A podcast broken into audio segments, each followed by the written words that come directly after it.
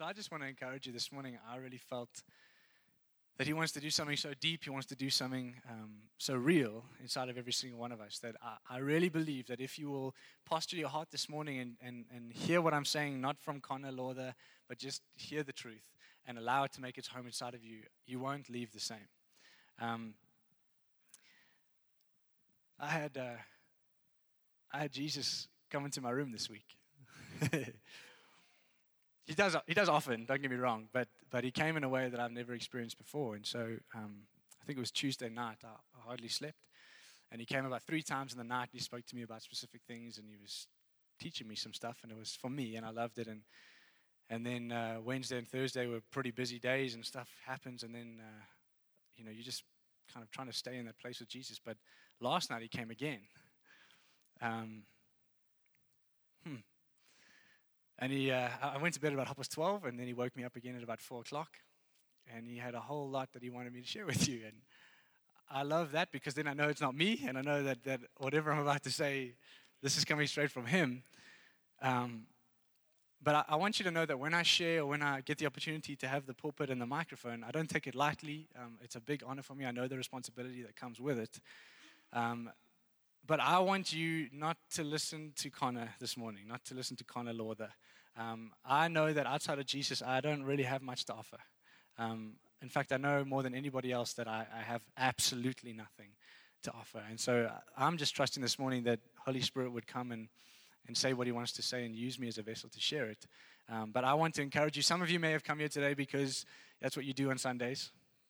Um, some of you may have come here because it's been a rough week and you're just needing encouragement or loving. Some of you may have come here because you're passionately in love with the local church and with Jesus and you want to be a part of something bigger than yourself. And so I don't really care why you're here, but I'm glad that you're here. And I just want to encourage you to lay everything else aside and just to open your hearts and to say, okay, Lord, I'm ready to get wrecked. I'm ready to get undone. I'm ready to get flipped upside down, right side over, inside out. Touch me. Um, that's been my prayer this whole week. It's just been like, I don't care what it looks like. You can, you can completely undo me, but you gotta, you gotta have all of me. Um, so what I want to share on today is something that I believe um, will bring freedom and a level of intimacy to every single one of us with the Lord that maybe we haven't walked in or maybe we haven't experienced. Um, how many of you know that over the last year, maybe two years, we've been preaching a lot about transformation? How many people know? You've been listening? Yeah, awesome. Um, and we've been, we've been hitting that hard because that's the gospel. Um, the gospel is that Jesus comes, makes his home inside of us, and he changes us completely. There's nothing similar about the life we live now than the, the way we used to live. There, there has to be a change. That's what salvation is. And so we've been preaching that hard, and I'd encourage you to, to go and listen to those sermons and, and fill yourself with that stuff. But I've realized we have to be so careful that we don't make transformation the standard that we're trying to achieve. Are you with me? Some of you might be in a place where you feel frustration because you kind of you know what, what you've experienced. You've had that encounter with god and you see truth the way it should be and you know that that's what you should be living in. But when you look at your day-to-day life you just kind of see this disconnect. And so suddenly you find yourself in a place of frustration trying to get towards transformation trying to live in something that you know is yours but you don't have. And really what you've done is you've put yourself back under the law. And it's not a, a heavy thing, but it's something that you've got to be aware of because when you put yourself in that place, frustration only comes from guilt. Frustration comes from guilt, from shame, and from condemnation. Frustration comes from you knowing that something should be happening that you can affect, that you can change, and it's not. And so you feel frustrated that you're stuck in this place. And so I started to just pray about that and say, Lord, because for me, you know, I'm one of those guys that I, I, I try to be all in. I just want to, I want to be 100% you know, I don't want to be half, I don't want to be three quarters, I want the whole thing. And every time I try, I don't seem to get there. I don't know how many of you feel the same way, but it's like you, you want it 100% and you give everything and you're trying and you just, you, you just don't even get close, right? And I've realized that often if you're trying, you're probably doing it in your own strength and you've missed the whole point of the gospel. Here's what I want to lay the foundation with um, this morning, and then we'll, we'll go from there. Transformation is not a standard that you're trying to get to or trying to achieve. It's not a, a standard that you're trying to live by. Transformation is the finished work of the cross that He's put inside of us. It's a standard that He's become, it's your starting point. Now, for some of you, that might make absolutely no sense right now, and that's okay because I'm going to unpack that. But here's the shift if I realize that my default has to change in the gospel, then my whole life changes. Often, what happens is the default, the, the natural response of our lives hasn't changed. And so, you have this encounter with God and you get super excited about it and you're really pumped. And then a day later, or maybe 20 minutes later, you make a mistake. Or you kick the dog, or you shout at your wife, or you shout at your kids, or you do something that you know isn't in the nature of God, and suddenly you're like, but I just I thought I just had that experience.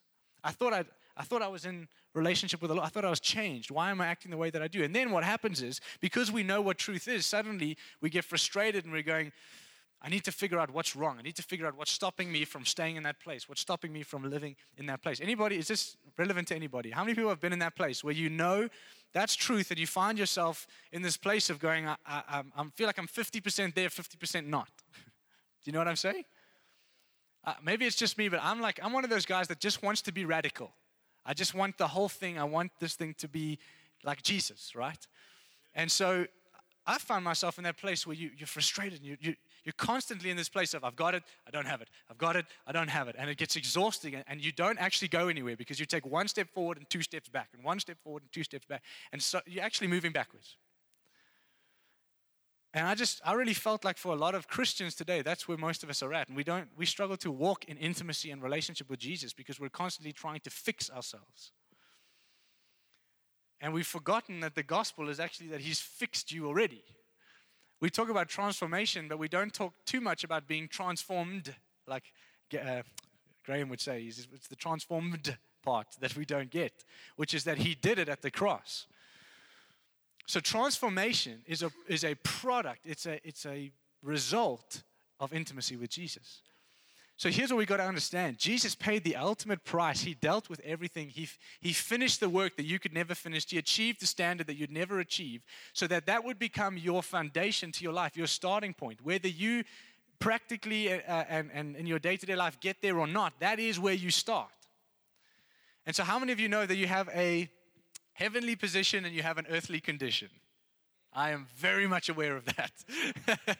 You've got a heavenly position which says you are righteous, blameless, perfect, transformed, sanctified, exactly like Jesus. And, and if it was just in this little space, everything we would do would be like Jesus, right?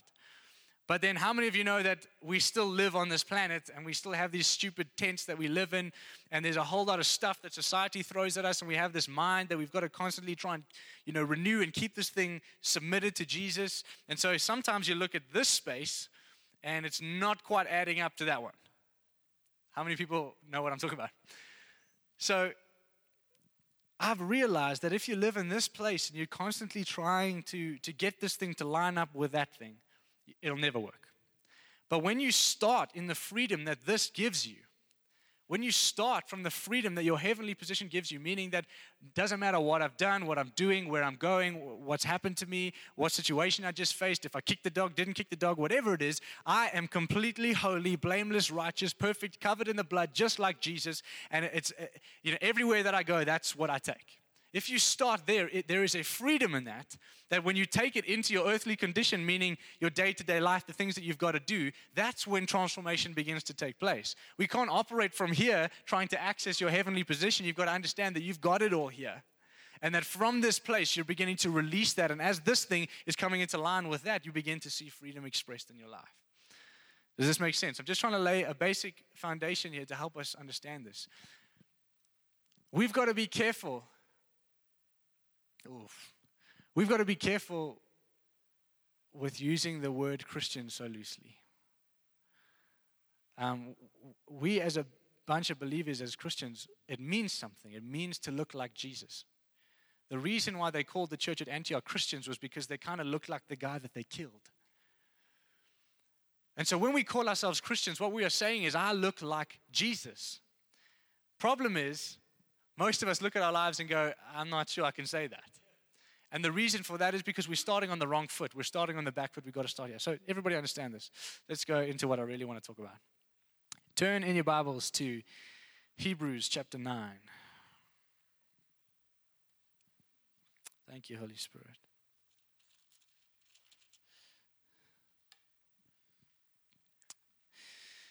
So, I want to talk about something really simple that sometimes affects the way that we commune with God, sometimes affects the way that we um, have relationship with Him. And sometimes, if this is where you're at, you'll have a relationship that's mountain to valley. You'll have great times with God, then you'll have times where you're like, Where is God? What's going on? I don't know where He is. Is He even real? Then two days later, you're back on the mountain of the Lord. Woohoo, glory clouds. And then you're back in the, and this is how we live our lives. Majority of Christians, right?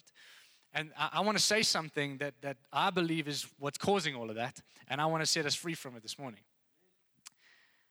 If you violate your conscience, you shipwreck your faith. Everybody hear what I said? If you violate your conscience, you shipwreck your faith. Let me tell you what I mean by that. When you gave your life to Jesus, you didn't accept him, you didn't invite him, you didn't sign a little card, you didn't, maybe you did all those things, but uh, that's not actually what you were doing. When you decided in that moment that Jesus could have everything, you gave him your whole life. Guess what he did when that happened? There was this beautiful exchange where he took your nature, he gave you his. He took your mindsets, your ways of thinking, he gave you his. He covered you in his own blood, and he gave you a good conscience. Do you understand that? If the, the starting point to our lives is the blood of Jesus, then we understand that, that the foundation, the default to my life is a good conscience, a conscience that lives to please God, to serve God, right? Here's the thing when you live with a good conscience, and every single day you live from that place knowing that I'm alive to serve God, and this thing is submitted to my spirit because it's, it's um, facilitating everything that God's doing within me. But if you live there, you're an incredible, powerful, radical believer because you begin to do things that are incredible. That's what God's called you to do. Problem is, most of us allow the lies and the, the little um, the junk that the devil throws at us, we allow it to take root, and it violates the conscience. And as it violates the conscience, it shipwrecks your faith. What do I mean by that? It affects the perspective that you live by. And so what happens is you make that little mistake, and instead of going back to your, the finished work of the cross, instead of realizing that my default is if I slip up and if I make a mistake, I come back to here and I go, Thank you, Jesus, that I'm covered in the blood, that I'm blameless, that I'm pure, that I'm holy in you because of the ultimate price that He paid. If I start there, I win. But most of us don't go here. So we make a mistake and suddenly we allow that thing to take root, and now we're wrestling with the fact that I should be there and here is where I am. And people are looking at me and I'm calling myself a Christian, and what the heck? And now, why do I even try? I should just actually back off. And so suddenly Christians begin to shrink back, and you see churches that are okay with attendance, but they don't want to get involved. They don't want to risk, they don't want to step out, they don't want to do the stuff that the Bible says we should do because they're stuck here. Are you hearing me? And the reason we're stuck is because we allow the lie of the enemy to come and, and take root here, and then we believe it, and we act on it, and we make a mistake, and we allow it to actually eat our lunch. And then we're wondering why we're stuck in this place. And then, you know, after six hours of prayer, you kind of feel like you've dragged yourself back halfway here and you can feel slightly refreshed by truth, but you're still realizing that you're so guilty and condemned about your stupid mistake. And you live in this place of, I call it, it's the, the tension between desire and pursuit. What do I mean by that? There's there is a desire inside of every single one of you to live in what God's called you to do. But there has to be a translation. Uh, there has to be a, you have to go from this place of desiring Him to, be, to pursue Him. And if you don't make that, that move, if you don't make that change, you, you stay stuck in between where you've got this desire, but because you keep making mistakes, you feel like you haven't quite got there and you're only pursuing Him a little bit and you haven't gone all in. And so you, there's this tension between desire and pursuit. Is this making sense? So, if you violate your conscience, what do I mean by that? If you allow the devil to violate the good conscience that Jesus Christ gave you, it affects your perspective that you live by, and it, it, it, changes not the way that God sees you or the way that God relates with you, it affects the way that you relate with Him. Because suddenly your perspective of Him has changed, and your perspective of God affects the way that you hear Him. So, if you suddenly feel like you've disappointed Him, or not even that, sometimes you just feel like you've disappointed yourself because you think you should be better than that it's called self righteousness. We get stuck in this place of trying to fix ourselves when Jesus said that I had to pay the ultimate price to stop that. So, what am I saying? Let's go and read a scripture quickly. Are you guys okay? Let's go, Hebrews chapter 9, um, from verse 13. For if the blood of goats and bulls and the sprinkling of defiled persons with the ashes of a, I don't know how you say that, heifer, heifer, heifer, heifer, sanctify for the purification of the flesh, how much more will the blood of Christ, who through the eternal Spirit offered himself without blemish to God, purify our conscience from dead works to serve the living God? Did you read that one? So he's saying this ultimate sacrifice that Jesus paid, he, he, he shed his blood. That blood is it's perfect. You, there's nothing wrong with it. How much more is that? If the blood and, and if the blood of bulls and goats was supposed to try and you know, cover our stupid sins in the flesh, how much more will the blood of Jesus, the perfect sacrifice, cleanse our conscience from dead works, dead works, stupid stuff that's not of Jesus, stupid stuff that we do, the mistakes that we make, the wrong thinking patterns, the expression of the wrong identity. That stuff all is dead and finished and put away because He's cleansed us of it with His blood. That is the standard default from where you operate. You cannot operate from anywhere else. When you wake up in the morning, that's what you've got to understand that the blood of Jesus has cleansed your conscience. That you are covered in the blood, that your thoughts are now His thoughts, that He has complete dominion over your mind. Because your spirit every single day is super, super keen and super excited to do what God's called us to do. How many of you know that? You just need 15 minutes with God and you can feel inside of you, you're pumping, you're raring to go. But it's getting this thing out the way and realizing that when this is submitted to Jesus, when to, do you know what it means to have the mind of Christ? It simply means to have a mind in submission to Jesus. It means that it's not what, what do I think about it, it's what are your thoughts about it. And so when we live in submission, that's when we have the authority to actually live in what God's called us to do. Go to um, Hebrews 10. We'll read from verse 19. Therefore, brothers, since we have confidence to enter the holy places by the blood of Jesus, by the new and living way that he opened for us through the curtain, that is through his flesh, and since we have a great priest over the house of God, let us draw near with a true heart in full assurance of faith, with our hearts sprinkled clean from an evil conscience, and our bodies washed with pure water. Ha. I love how nowhere in there does it talk about it's dependent on whether you you make the cut. It's dependent on whether you kicked the dog or didn't kick the dog or whether you made a mistake or not. See, when you live like this, church, when you understand that your default has changed and your default has become the blood of Jesus, if you make a mistake, it pushes you into the more of God, not into less.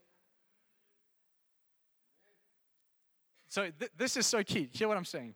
Because this, this right now, if you catch this, it'll change your life forever. This is an extraordinary life of intimacy with Jesus. Why? Because you just can't get out of it. it's the best news you could possibly hear. It's like he loves you so much that he just dealt with all your screw ups so that they don't actually have a say to who you are anymore, so that you can actually live in oneness with him, so that you can actually become the yes. So here's the thing if I understand that this is who I am, that my heavenly position, that defines me, nothing else, that is who I am. If that's the default, if that's my starting point in any situation, if and not when, if there is a place in God where you won't make mistakes. Leave that one. If you fall, if you make the mistake in this journey of knowing Him more, of growing and of learning and of, of, maturing in Jesus, if you fall, your default is to go back to the finished work of the cross and to, to realize and to, to recognize who you are and understand that, ah, that was dumb. But guess what? It means that I go violently even more into what He's called me to so that I'd never have to look back at that stupid mistake again and it never has a say and never gets a chance to eat my lunch. The lunch is mine. And I'm pretty hungry. I didn't have breakfast. Are you, are you hearing what I'm saying? Guess what that means for us? It means that we can only get brighter. It means that we can only go from glory to glory. It means that you can never go back. Guess what else it means? You can never stay in the same place. If you're in the same place or if you're going backwards, it's probably because you're stuck in the wrong covenant. Oh, come on, man. This changes everything. I don't know about you, but when Jesus told me this last night, I'm like, this is the bomb. This is awesome. Why? Because I'm going from glory to glory. Guess what? It doesn't matter what I do, what mistake I make. I never have to make the same mistake again because if I go back to who I am in Him, He sets me on fire and that thing gets consumed in the glory of God and I go into the more of Him. Come on. This is the gospel, man. Do you know how exciting that is to think that even in my moment of weakness, He's so strong that my weakness does not even have a say to what He's called me to do next. What we've got to be aware of is if we live our lives this way and we begin to, to run into the more of God, you begin to see Christians that actually look like Christ. Because we begin to make the mistakes less and less because the more I have of Him, the less this stuff even, I don't even think about it anymore. Why do we put the emphasis on something that He took the emphasis off? Are you hearing me? You know, when we're counseling and helping people and, and, and trying to help them through situations and whatever, the worst thing you can do is talk to them about the problem. Are you with me? I don't know about you. I, I, I've, I've got a testimony and a half, and I believe that I don't have to share it because I don't want to give glory to that crap. Come on, that was junk. I'm a brand new person in Jesus, and I don't have to go into all of that stuff. I'm, I was lost and now I'm found. But I have a story, right? I have a story. And I remember I went through a period where I had to go to, um, sorry if anyone got offended with the word C A R A P. In Australia, it's totally fine. And I was there for two months, and that's where I picked it up, so I apologize. In South Africa, it can be a bit of a, um, but also get over yourselves. So, so, so I went to a psychologist, and I had six sessions with one of the top psychologists in South Africa, and he was brilliant. I mean, this oak broke the situation down, helped me understand stuff, brought clarity to everything. He was fantastic. One problem there was only one thing that happened to me in those six sessions. I realized and accepted that I was a victim. And I came out of six intense psychology sessions just realizing that I'm a victim and uh, I'm stuck. That's what I'm going to have to live with. So don't worry. It's not your fault that it happened to you. But unfortunately, now that it has happened, you're going to have to learn to deal with it. That is psychology for you. So I came out of that, and, and I, I remember something in my heart was going, This can't be it. What's the point then? My heart was going, If I'm going to be stuck in this for the rest of my life, what's the point? Take me home. Just get, get me out of here. There's no point. But this is where we've missed it. We've got to understand that the gospel is not psychological, it's supernatural, which means there's a regeneration, there's a recreating. And only when we live in this place do we experience that becoming our reality. You know, on my door, people laugh at me when they come into my door. I wrote something on my door like two years ago. I said, Let the reality of the, no, let the perspective of the gospel be your reality today. I wrote it on my door. So when I wake up and I've got to get, leave the door, that's what's screaming at me. Because if the perspective of the gospel is my reality, I can never be stuck in something that I was never created to be in.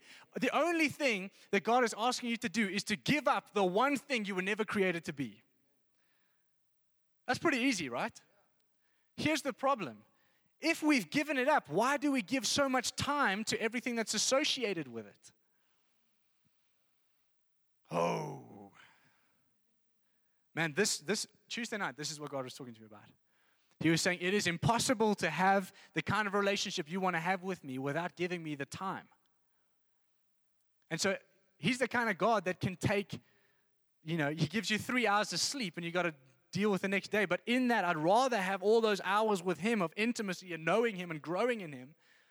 And, and what's amazing is that he gives you the energy to actually get through the, the rest of the day. I mean, I know uh, incredible people of God who would rather sacrifice sleep and have time with Jesus.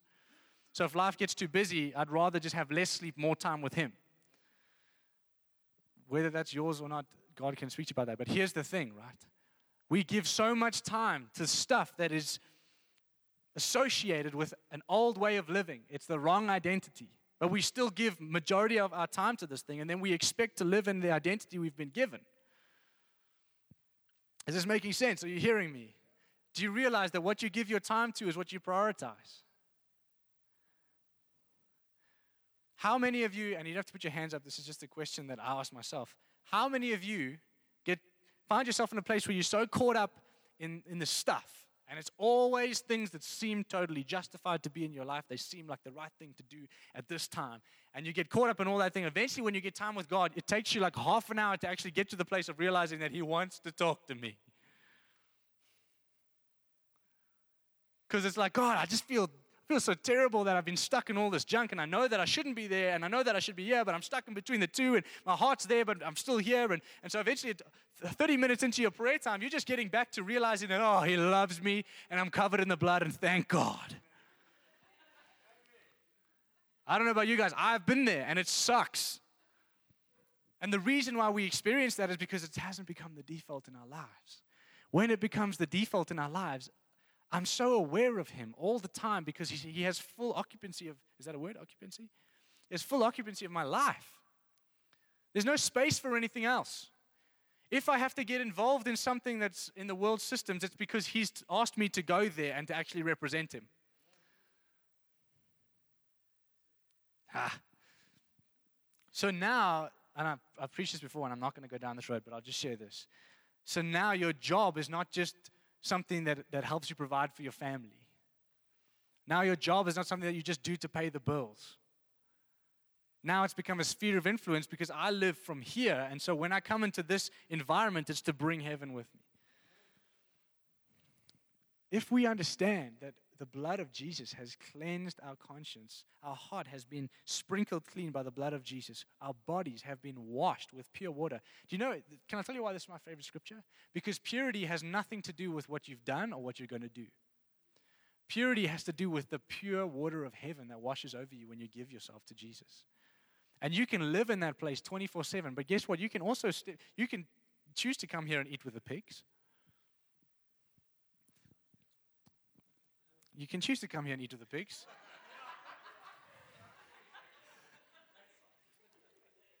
So here's a little a little story. This is what I it's a, it's funny and A.W. Tozer shared this and I think it's very very funny. But he said this is the state of the church. He says how many how many of you know uh, the pro- story of the prodigal son? Right. So the son you know leaves home, uh, takes all his stuff, says I want nothing to do with the father, and he goes off and he lives this crazy life. And long story short, he ends up in the pigs' home, eating with the pigs, smelling like the pigs, acting like the pigs. Uh, soon enough, he's actually walking around like a pig, making pig noises, right? Because he's taken on the identity of a pig. How many? Yeah, okay.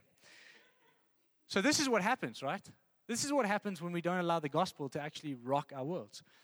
Suddenly, this dude and all his other prodigal mates that are all stuck in eating like pigs and living the rat race of life and doing all the stuff that seems right to do but has nothing to do with Jesus. We're all doing this thing. And suddenly an evangelist comes along and says, uh, Guys, I've got to tell you the best news. Your father loves you, he wants you back. He's paid the ultimate price for you to come back and live with him. You no longer have to live with the pigs. You can feast at the table of kings. And everyone goes, Woohoo! Awesome news. That's so exciting. Let's get together and build a church here in the pigsty. And let's talk about how awesome the Father is because He's paid the ultimate price for us to go and feast at the table of kings. He's put the, he wants to put the ring back on our finger and put the robe on us. But we're still stuck in the pigsty, eating pig food, acting like pigs. And then we, worthy is the Lord. So we come into church and we tick a box and we sing, Worthy is the Lamb. We don't even know the Lamb. And we're still stuck in this rat race and we're still living like rats when God's actually called us to be sons and daughters in His house, in His kingdom, to live in another realm, in another dimension, another way of life, a new perspective, a new way of thinking, which means you're going to look absolutely different to everybody else. Doesn't mean you're not going to make mistakes. No, I just told us about that now. But if you do, and when you do, when the, the situation happens, you go back into Him and you get brighter. So there's a difference because I make mistakes here and I just keep getting worse and worse and worse, and I'm stuck in guilt, shame, and condemnation. And the only way to fix it is to drink or do drugs or lose myself in my job or beat my wife or abuse my kids. Are you hearing what I'm saying? And we get stuck here and it gets worse and worse and worse. But when I look at the believers, they're not these high and mighty hypocrites but they're very real people that have been touched by a real God that are getting brighter and brighter every day because they're living in a new identity. And when I look at them, I see my created value, my created purpose. That is a powerful, dynamic church of people where it's a safe place for people to come and grow. 24 7 church should be a safe place for sinners and, and, and people that are stuck in addiction and stuck in a whole lot of stuff to come here to experience the gospel and to grow into Him. Because we're not sinners saved by grace. We were at a moment in time. And after that, we became saints, sons and daughters. And I saw somebody else, somebody else put something up. They said, uh, "We're struggling saints." I think it was on, on an Instagram thing or something. I was going like, not, "How can we be? What this is stupid." Yeah, what is that? So here's the thing, right? You're only struggling if you're outside of Him. When you're in Him, the default is Jesus, and He changes you day to day to day. Right? New scriptures. Let's let's move on. Hmm.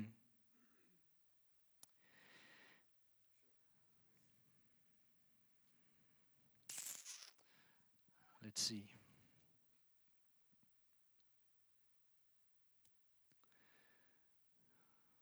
Uh, Hebrews chapter 10, verse 14, I think. Yeah, Hebrews chapter 10, verse 14. For by a single offering he has perfected for all time those who are being sanctified. Do you want to know what the word sanctified means? So, I heard people talk about sanctification my whole life, and every time I asked what it meant, I got the same answer, and it's set apart, holy. I'm like, that sounds so awesome and I love it, but what does that even mean? Set apart and holy. I'm like, it's uh, awesome, but I just, how does it? And so I went and did a study on sanctification. Do you know what it, what it really, really means? I'm not saying it doesn't mean that, but this is what it really, really means. It means for something to operate according to its original purpose and design. So, guess what Jesus is saying here? for by a single offering, the blood of Jesus, he has perfected. So, every single one of you that have given your life to Jesus are perfect. I don't know about you, but that makes me pretty happy because I'm very aware that I'm, I'm not perfect in myself. So in Him, He's calling me perfect. Sounds like somewhere I'd like to live. For a, for a single, for by a single offering, He has perfected for all time those who are being sanctified. So most of us get confused because it's like, okay, you said I'm perfect, and now you're saying I'm still in this process of being sanctified. So how does this thing work? So here's what I want to encourage you with. You are absolutely perfect in the blood of Jesus. When he looks at you, he sees himself. And as a church, when we look at each other, that's what we should be seeing. Because love holds no record of wrong. Exactly. So, so we get to look at each other with that lens. But here's what's so beautiful. While I'm here on the earth, I'm being sanctified, which means I'm beginning to operate according to my original purpose and my original design, predestined before the foundations of the world. He called me to be a son. He called you to be a daughter before the foundations of the world, and He had a design and a purpose for you. He had a way of life for you to live in. And we lost that thing, but now because He's restored it, we are perfect in Him. He paid the ultimate price. He dealt with everything to bring us to that place so that we can begin this expression of God on the earth while we're here for the amount of years that we live, whether it's one or whether it's 80 while you're here on the earth, you get to express the heart of God by every single day becoming more and more like Him because you're slowly but surely, every single day, coming back to your original purpose and your original design. And so you're starting to look different more and more every day. I'm not afraid of the mess of the journey because He's not afraid of it. He wouldn't call me perfect if it was still dependent on my journey. He's called me perfect because I'm perfect. He loves me. He's got a little dandelion and he's picking the flowers off. He loves me. He loves me. He loves me. I love him. I love him. I love him. There is such freedom when you realize the extraordinary life of intimacy with Jesus. See, the Christian life has become hard for a lot of people. And the reason it's become hard is because we're trying to do it in our own strength. And even under the message of grace, we have taken a message and we have made it our religion. And, and you see that by being a group of people that are discussion orientated. And when it comes to time to demonstrate the gospel, we just, it's, it's not happening. It's not flowing. It's not natural. Come on. It's because we've taken a message and we've made it a religion, just like everybody else. Jesus is saying, don't take grace, don't take the message of grace, don't take the message of the gospel and make it a religion. Encounter the person of Jesus Christ, who is grace, and let Him change you and transform you. Have a relationship with Him. You're only going to change as you know Him.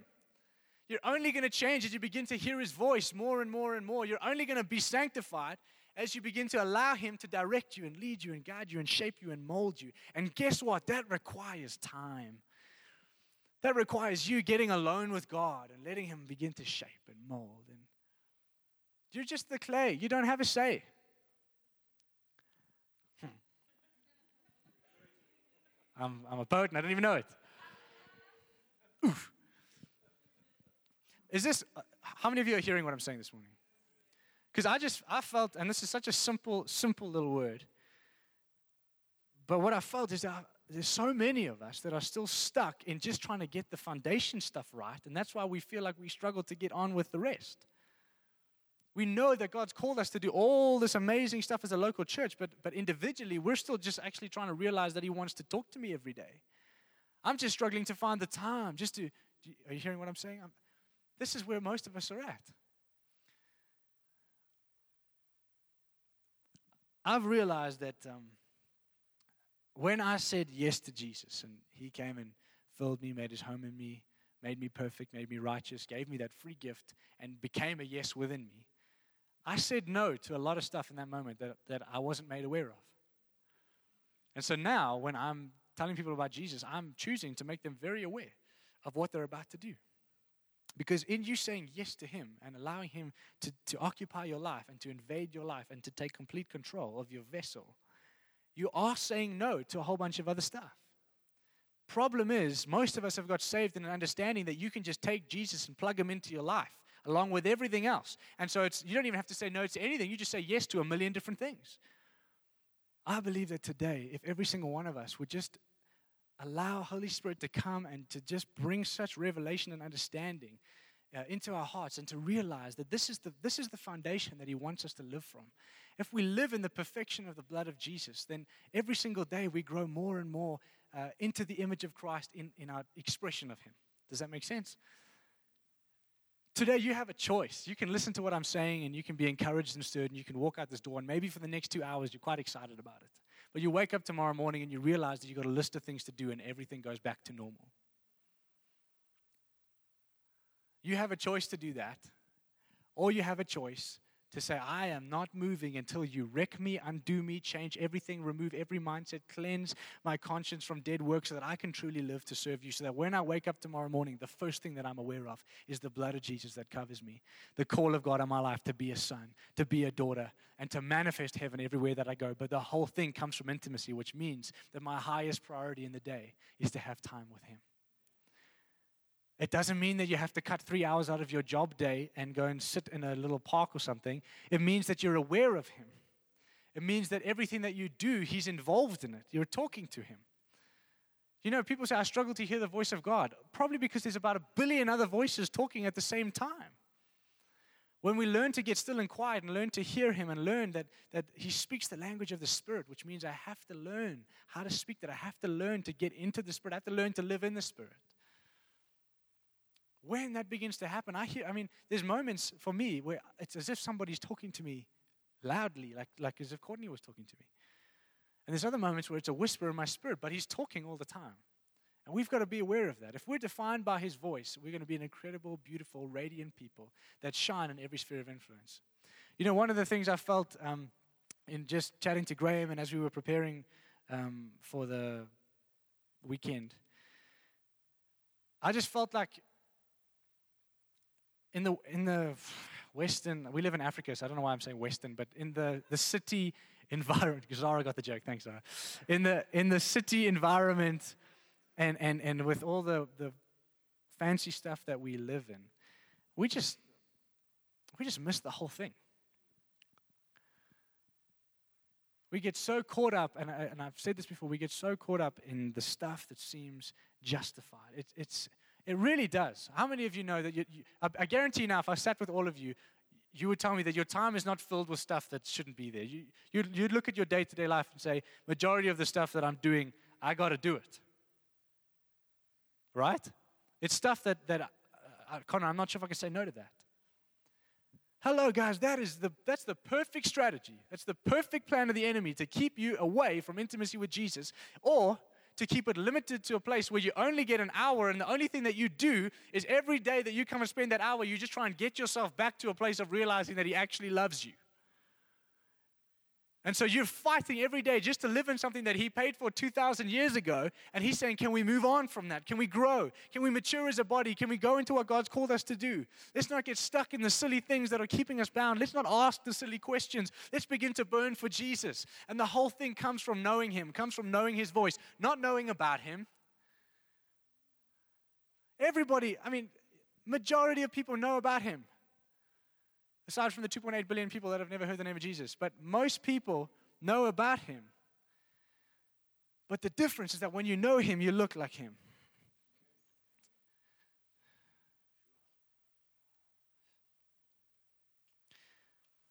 Hmm. So, what does this mean for us? I've run out of notes, so I'm just Yeah, somebody else want to come and share? I'm finished.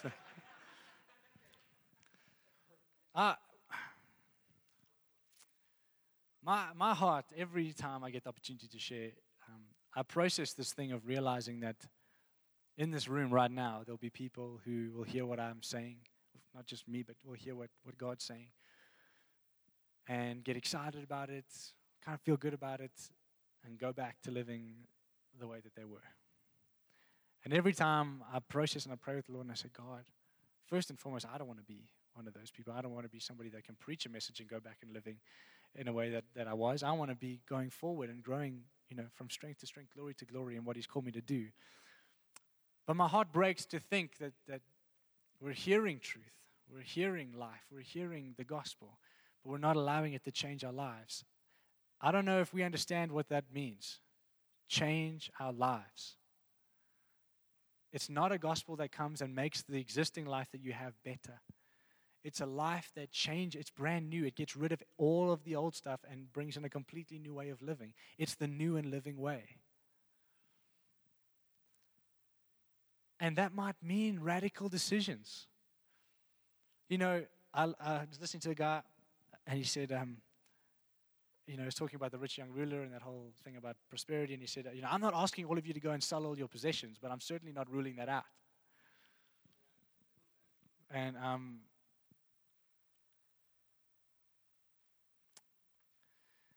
my heart is that are we a group of believers that would do that?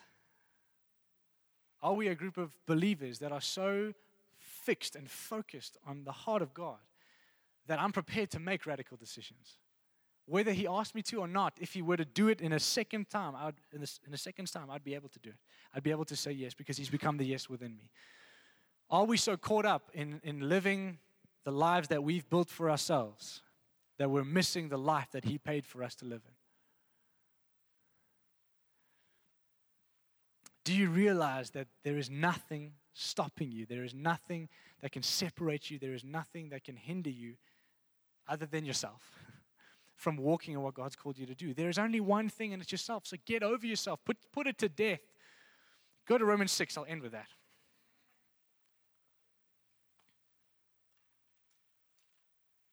Romans chapter 6. Um, I, so I'm, I'm going to encourage you to go and read this chapter and just unpack this thing because it's I love Romans chapter 6 it's one of my favorites. But I'm just going to read from verse 12 let not sin therefore reign in your mortal body to make you obey its passions. Oh did you just hear that? Let not sin what does it say? Let not sin therefore reign in your mortal body to make you obey its passions. Not your passions its passions. Oh my goodness do not present your members to sin as instruments for unrighteousness, but present yourselves to God as those who have been brought from death to life, and your members to God as instruments for righteousness. For sin will have no dominion over you since you are not under law but under grace. What does this mean? What this means is that the posture of your heart is that I understand that this wrong identity, this false identity, this stuff that tries to speak and define me, it has no power, no dominion over me. And the way that I live my life is that I present myself to Him as one who has been brought from death to life. That's this identity that we've been talking about the whole time. I, I live postured in a place of presenting myself to Him as one who's been brought from death to life. Everything that was, was that made me who I was before Jesus is dead, buried, finished. It was crucified with Him, buried with Him, and it has no voice anymore. It might echo something from the past, but if I if I allow that thing to speak to me, if I allow an echo to become a voice, then I get stuck. But it doesn't have a voice. So I'm brought from death to life. That's the the foundation of this whole thing. But then the second part is that I present my, my vessel, my body, my, my uh, members as instruments for righteousness. You know what? Another translation says weapons for righteousness, weapons of righteousness. So the second part is I've come from death to life. I know who I am, and now I present myself to God as a weapon for righteousness. What does that mean? It means that I'm a weapon in His hand for Him to do what He wants to do, for Him to accomplish what He wants to accomplish. And that is the most exciting place to be in. That's when you see crippled people who've been crippled for 20 years get up and walk. When you know that you have nothing to offer them, but suddenly he begins to do this kind of stuff. That's when you begin to cast out demons. It's when you begin to walk into the workplace and you've got words of knowledge for people, and the guy's trying to get you to sign the business deal, but you're so focused on, on him because he's eternal. And at the end, it's kind of like, oh, I forgot about the business deal. Let's actually do that.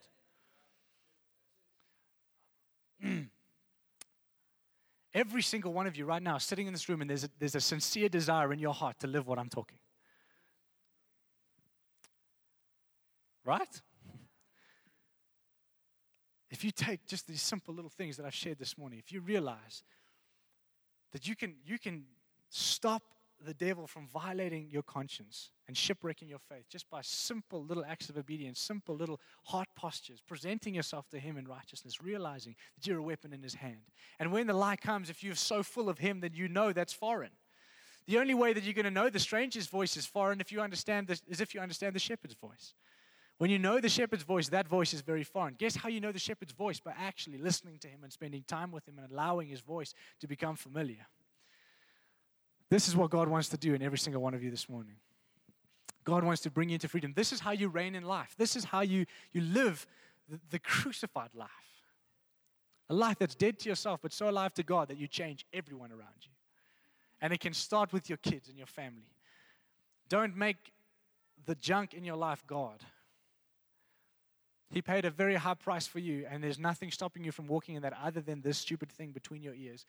Put it to death, submit it, bring it into submission to Jesus, and walk into what He's called us to do. This is where I'm at. This is what I want to do. This is what God's doing in my heart. And I'm not afraid of mistakes. I want to encourage you with that. I'm not afraid of mistakes. I'm not afraid of, of the process and the mess and the journey because it pushes me into more of God. Do I want to make mistakes? No, I don't want to make mistakes. And I, I trust Holy Spirit to keep me better than my own strength.